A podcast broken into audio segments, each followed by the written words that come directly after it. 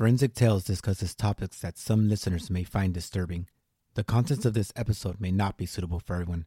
Listener discretion is advised. It's 5 o'clock p.m. on a warm and sunny evening in August 2016. The weather in Queens, New York is a perfect 80 degrees. Many New Yorkers are just getting off work. A perfect time to get outside into the fresh summer air for a nice long jog. That is exactly what 30 year old Karina Vetrano did. She laced up her running shoes, put some headphones in, and headed outside for a late afternoon jog, something that she did every single day. Karina had no idea that this would be her very last jog around Spring Creek Park, New York. But even with a taped video confession, a DNA profile that matched, would that be enough to put a selfish and cowardly killer behind bars? This week on Forensic Tales, we cover the murder of Karina Vetrano.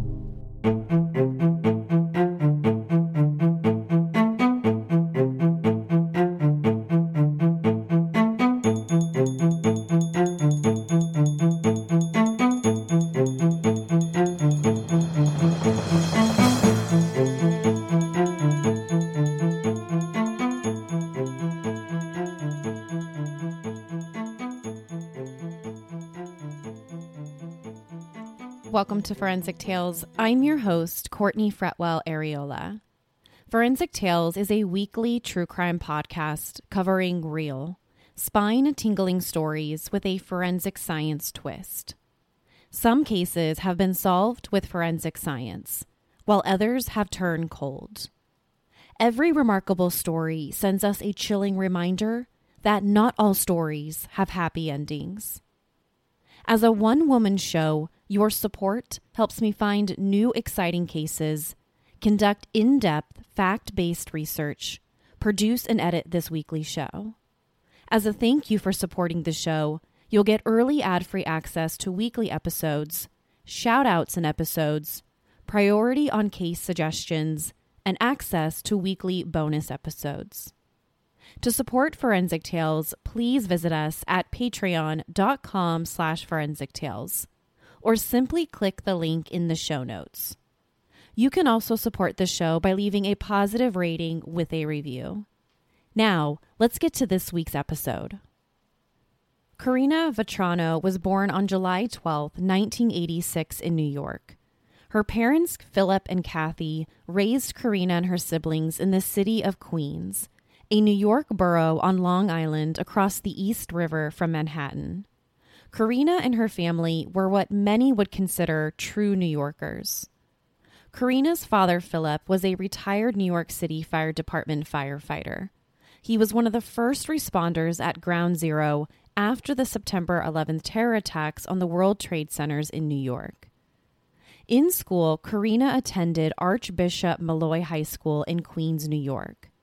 Archbishop Molloy High School is a renowned private Catholic and co educational college preparatory school for 9th to 12th graders. After high school graduation, Karina attended college. She eventually obtained her master's degree in speech pathology from St. John's University, a private Roman Catholic university in the heart of New York City. After graduating with her master's degree, she dreamed of working with people suffering from speech and language disorders. She specifically wanted to work with children diagnosed with autism who struggled to communicate. Outside of her textbooks, Karina also had a lot of other passions and interests in her life. She loved to write and even had dreams to one day become a famous writer herself. Her love for writing was featured in a 2013 short film titled Paradox, a piece of work her friend had written and produced. Karina also had a large following on social media. Her Instagram and Facebook pages had thousands of followers. Her followers watched as Karina posted beautiful selfies of herself and posted photos she had taken from different trips around the world. Her presence on social media grew every single day. She was someone that many would now consider a social media influencer.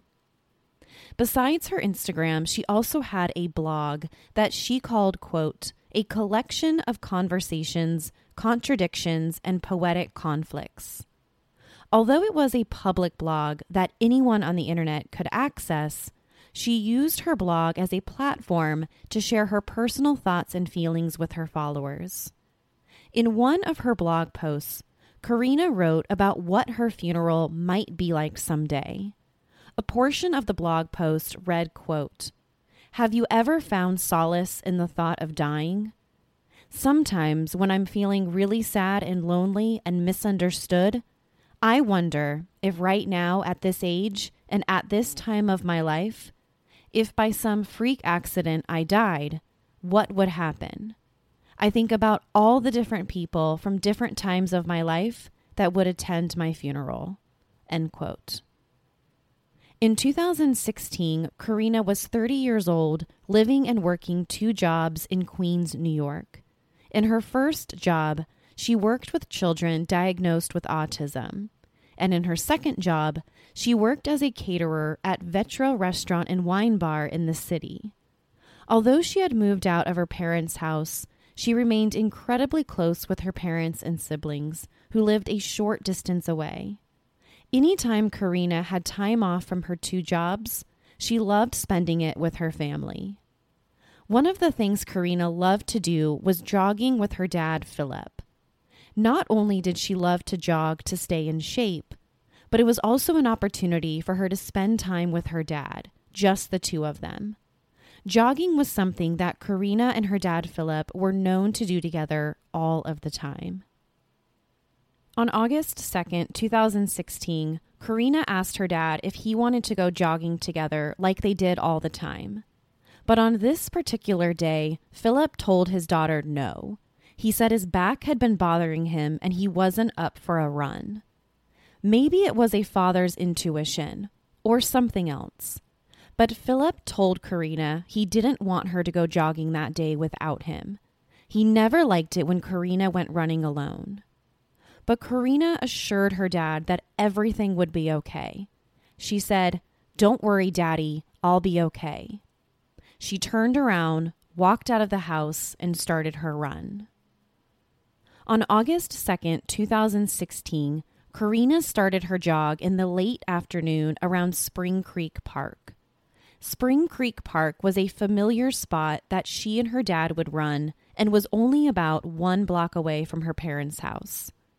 Although it's a good running spot, it's also desolate.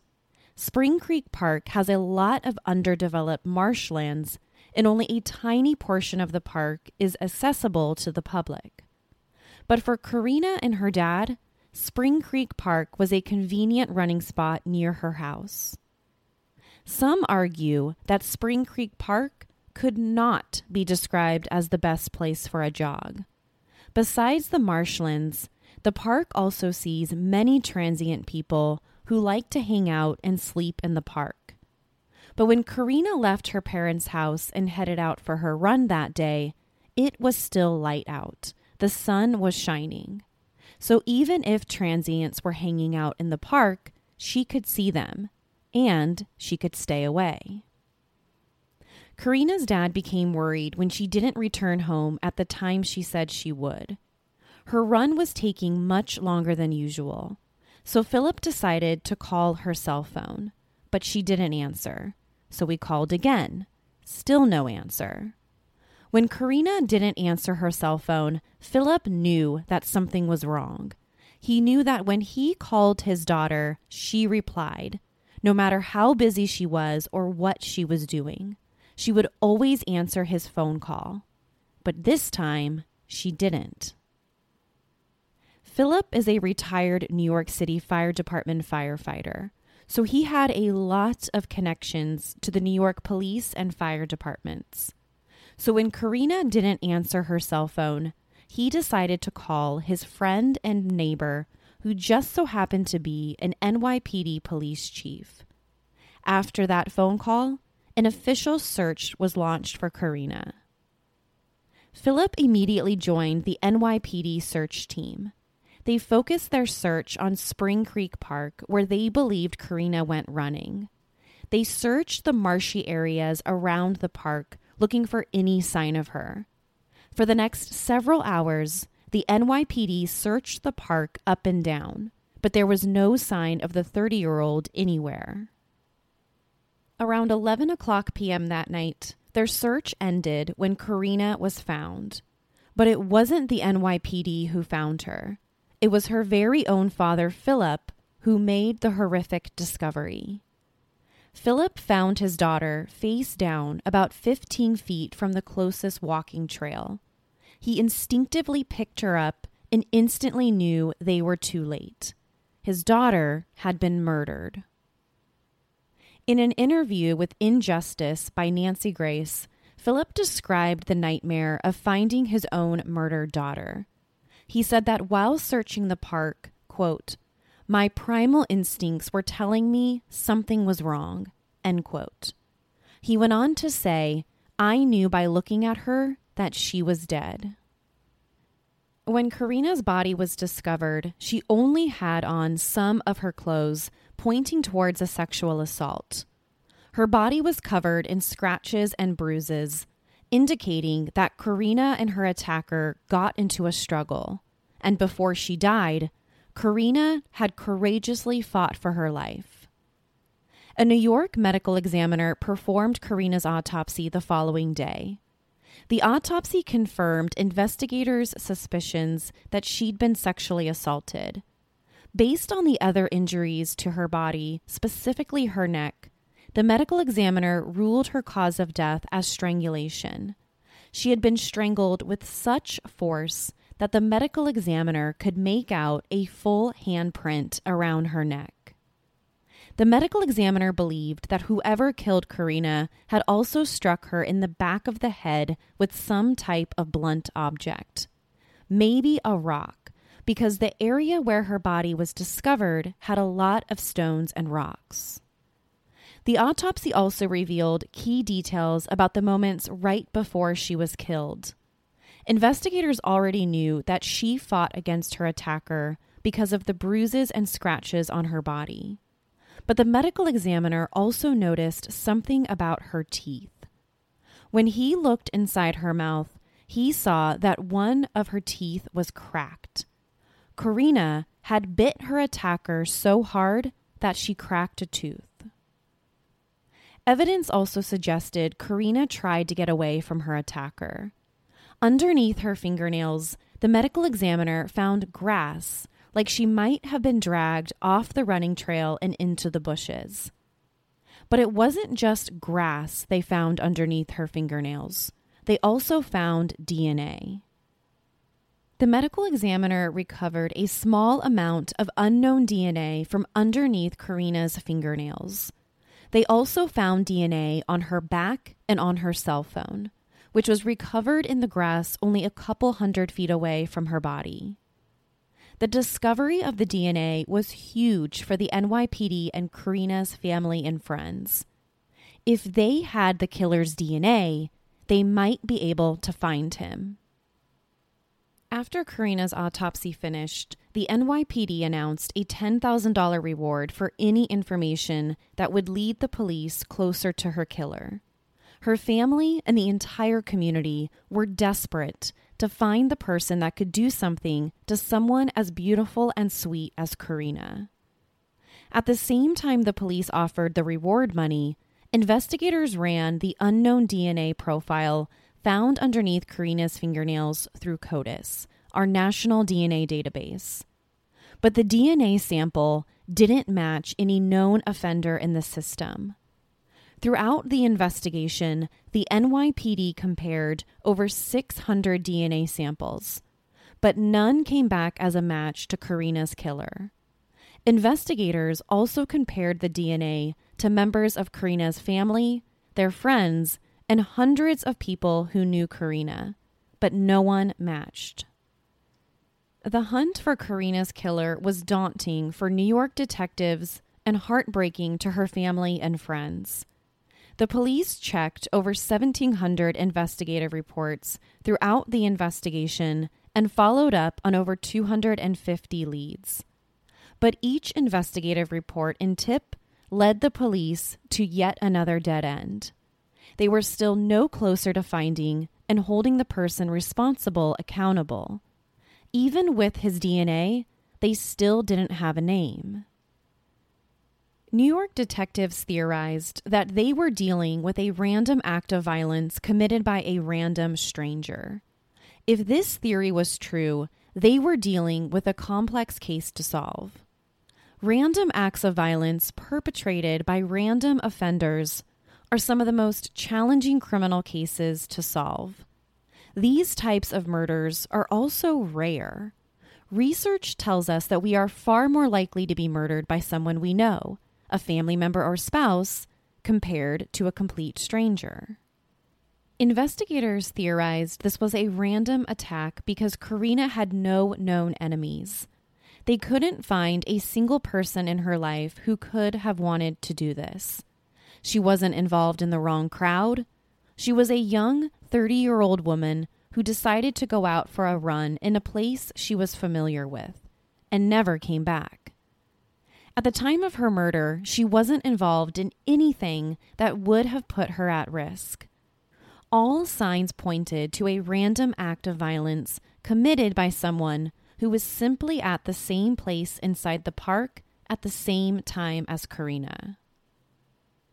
Five days after Karina was killed, another young woman was murdered in a very similar way.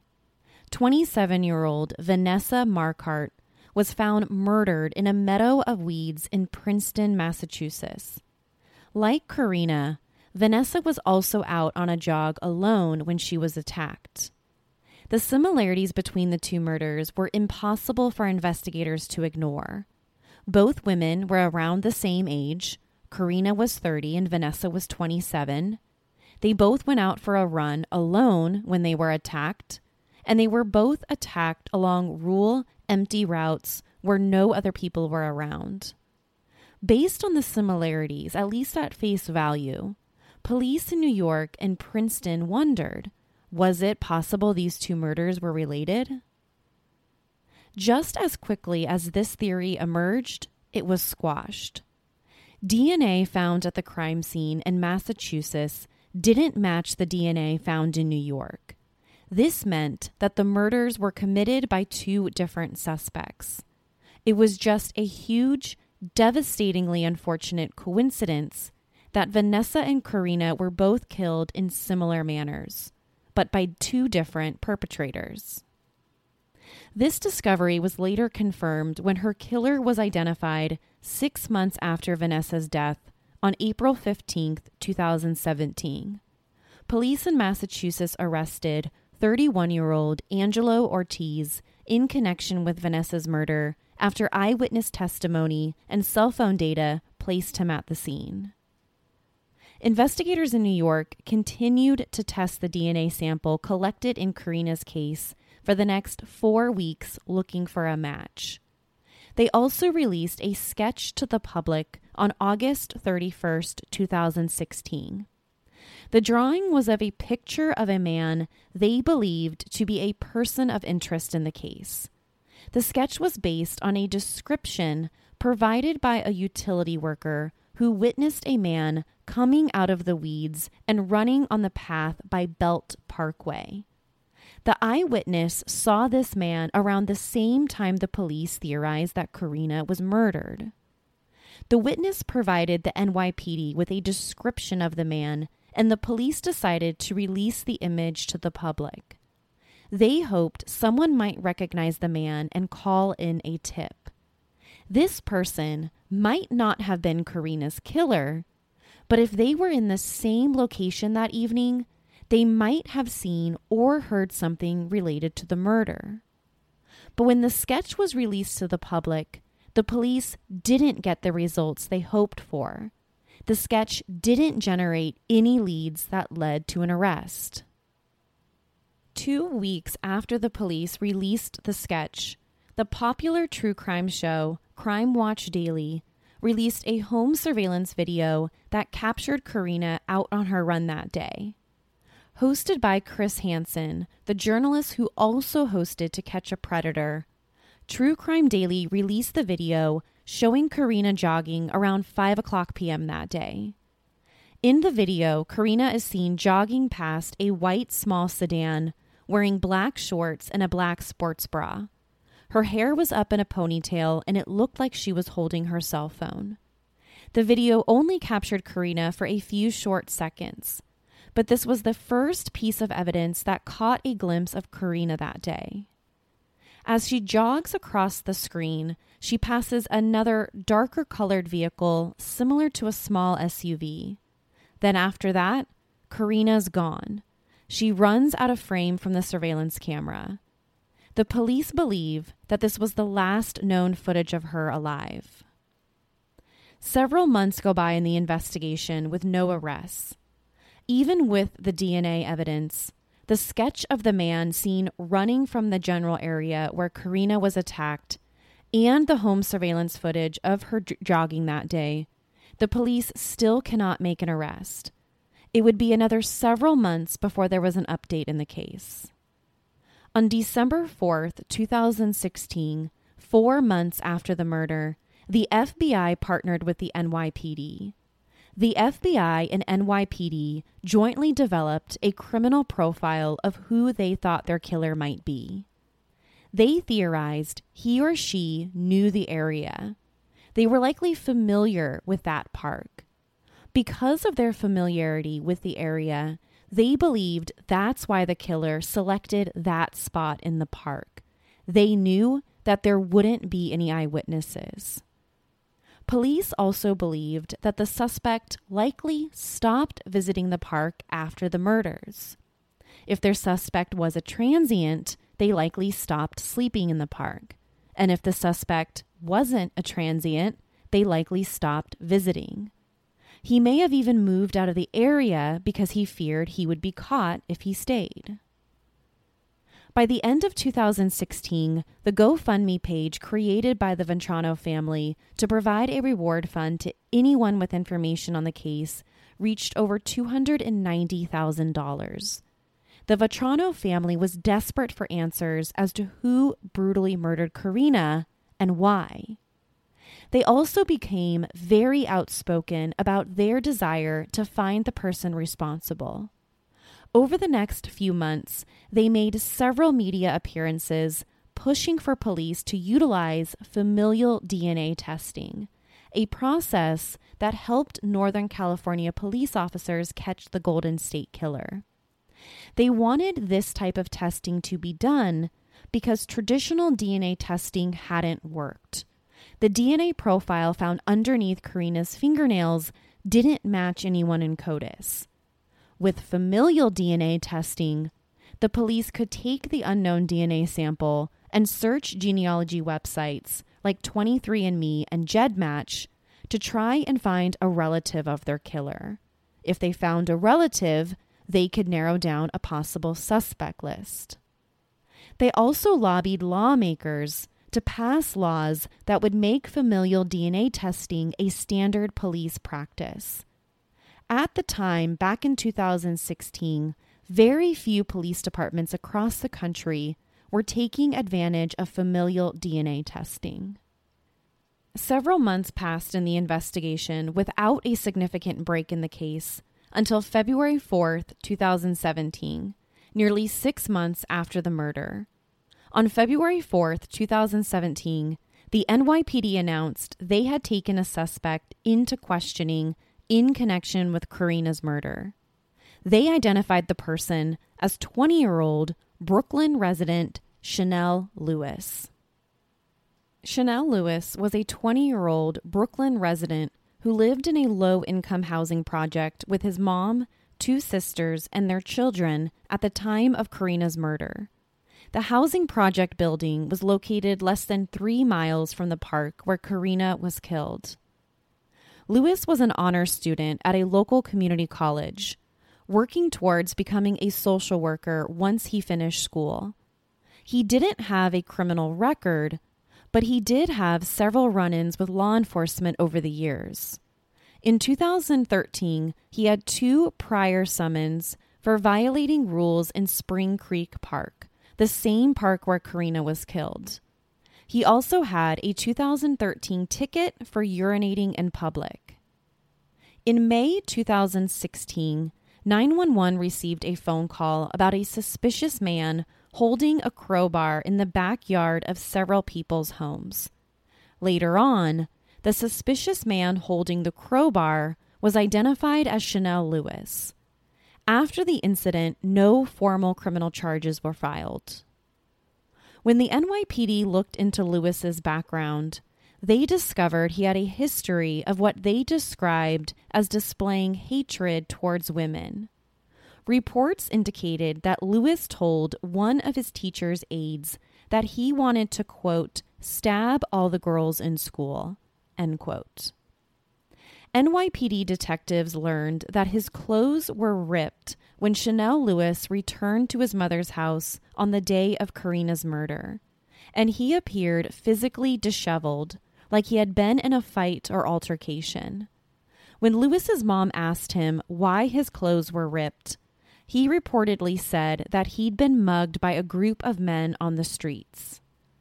The next day, August 3rd, Lewis's father took him to the hospital to treat several open cuts on his arms and upper body.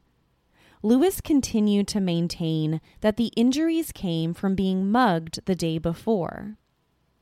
NYPD detectives secured a search warrant to review the hospital records from that day.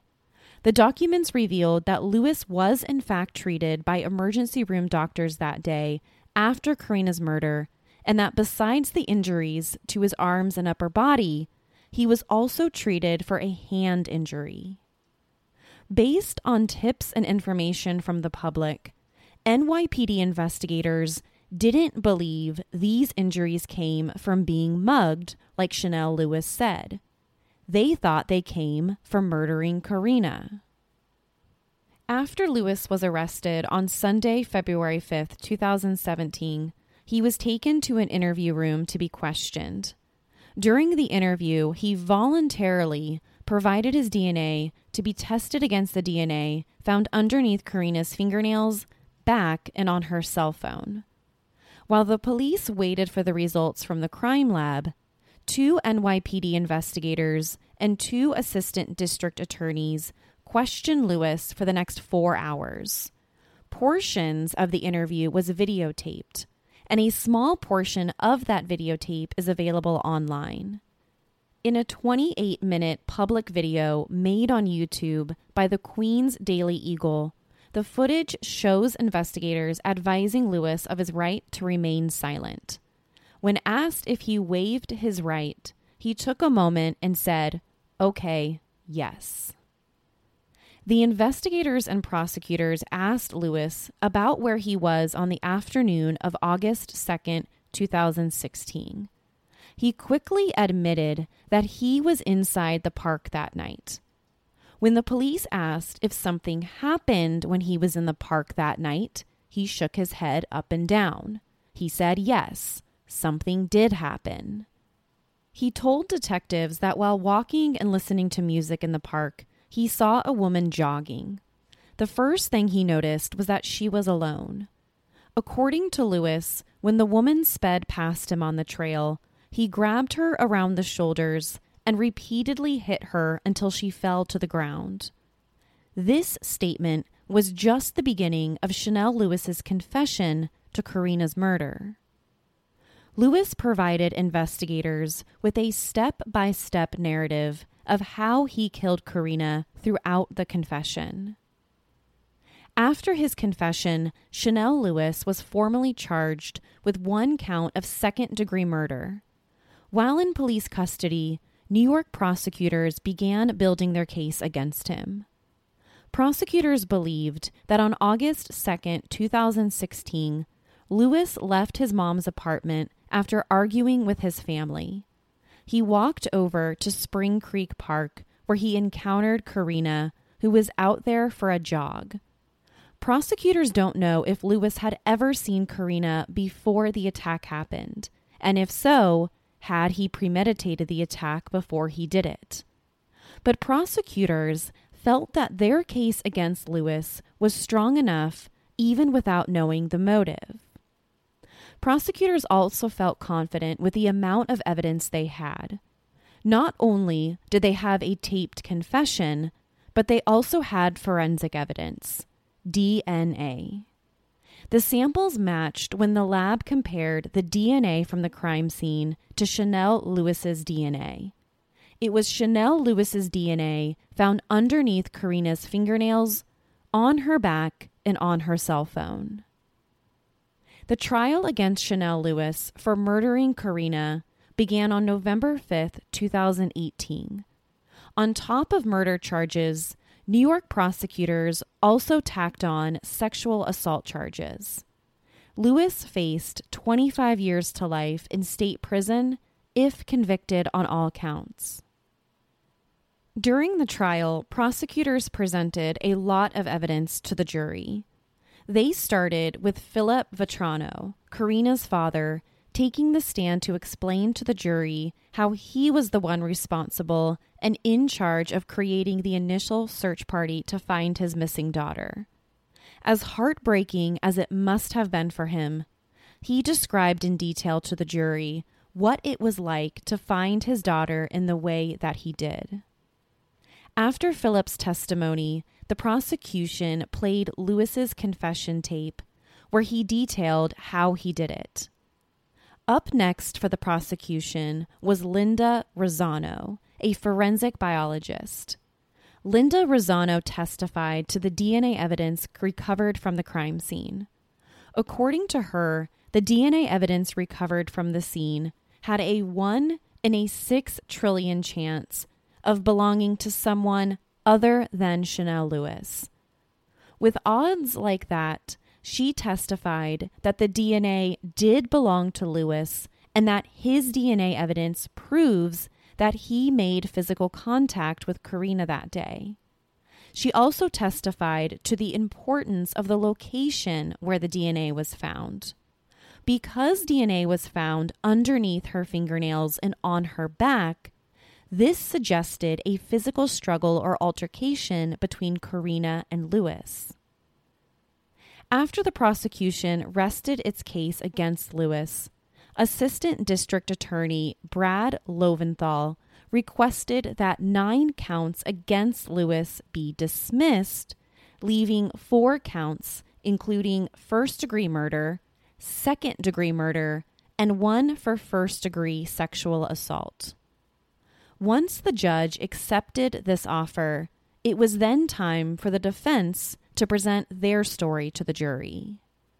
Lewis's defense team attacked the police for how they obtained their videotaped confession. They argued that the police only videotaped the interview after Lewis said he agreed to waive his right to remain silent. They said none of the interview before that moment was recorded, so there's no evidence of what happened during the first part of the interview. The defense argued that the police spoke with Lewis for hours before recording the interview. They also believed that during this time, when the interview wasn't being recorded, they were pressuring and coercing Lewis to confess, despite the fact he said he had nothing to do with it. According to the defense, it wasn't until the police finally convinced Lewis to waive his right to remain silent that they began recording the interview, and that this was hours after they were pressuring him to confess. Lewis's defense team argued that the entire confession was coerced by NYPD detectives. And because it was forced, after hours of intense questioning, his confession should be thrown out and not be able to be used against him as evidence. According to the law, criminal confessions should be made of one's own free will and of sound mind. The defense team challenged the prosecution's key piece of forensic evidence, Lewis's DNA. The defense argued that the amount of DNA recovered from the crime scene was minuscule the amount was so small that it couldn't possibly produce an accurate DNA profile. The defense also pointed out that the NYPD did a sloppy job securing the crime scene from the beginning. To prove this point, they mentioned how Philip, Karina's father, picked up her body after he found her and embraced her in a hug, therefore contaminating the scene. The defense wrapped up their argument by driving it home to the jury that the police simply rushed to judgment in the case that the forensic evidence wasn't strong enough, the scene was contaminated from the get go, and even though he confessed to the murder, he did it under duress. They argued that the only logical verdict from the jury would have to be a full and complete acquittal in the case. Once the prosecution and defense rested, it was into the hands of the jury to decide Lewis's fate. The jury deliberated for a day and a half, and to many people's surprise, they were hung. They couldn't determine whether Chanel Lewis was guilty or not. On November 21st, 2018, the judge had no choice but to declare a mistrial in the case. Immediately following the court's announcement of a mistrial, New York prosecutors announced they would retry Lewis for a second time. The second murder trial for Chanel Lewis began in March 2019. Like in the first criminal trial, prosecutors played the entire confession tape to the jury. This time, they made it clear that they weren't coercing Lewis to make a statement or confessed to the murder before they started recording the interview. They said that most of the time before the cameras rolled, Lewis was watching TV and that he voluntarily agreed to sit down and talk with detectives. For the second time, prosecutors presented forensic evidence about the DNA found on Karina's body. They told the jury how testing proved that the DNA belonged to Chanel Lewis, and there was no plausible explanation for his DNA being found on her body other than murder. The jury in Lewis's second murder trial didn't have to deliberate very long. In fact, they only deliberated for five hours before coming back with a guilty verdict on two counts of second degree murder, one count of first degree murder, and one count of sexual assault. After his conviction, Chanel Lewis was scheduled to return to court for sentencing on April 17, 2019. But just a few days before the hearing, his defense attorney requested a delay due to possible jury misconduct. If found true, Lewis could get a brand new trial. After reviewing Lewis's attorney's claims, the judge rejected the motion. In his ruling, he said he couldn't find any credible evidence of jury misconduct. And on July 23, 2019, Lewis's sentencing hearing went forward as scheduled. At the hearing, the court sentenced him to life in prison without the possibility of parole. Lewis spoke directly to the judge and Karina's family at his sentencing hearing. In his statement, he maintained his innocence and said, quote, I'm sorry for the family's loss, but I didn't do this. End quote. Karina's father, Philip, also spoke at the sentencing hearing. He said, quote, that monster is responsible for killing four people the night of August 2nd. One is in heaven, the other three walk the earth as zombies, just waiting to die to be with Karina again. There is no more pleasure in life. End quote. Following Lewis's conviction, his defense team has filed two separate appeals to get a new trial. One of the appeals alleged that an anonymous law enforcement officer mailed them a letter right before closing arguments, but they weren't allowed to present the letter at trial as evidence. The other appeal alleged prosecutorial and jury misconduct during the second trial. Both requests have been denied. Today, Chanel Lewis maintains his innocence. Despite his conviction, his family remains by his side and continues to fight to get him a new trial.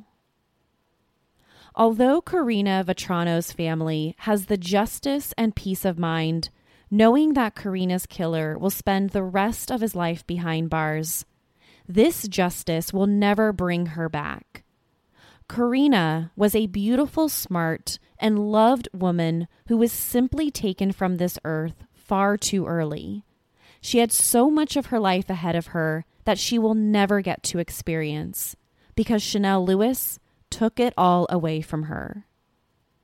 Forensic science and DNA is to thank for putting a killer behind bars for the rest of his life. Forensic science takes another killer off the streets. Forensic Tales is a Rockefeller audio production.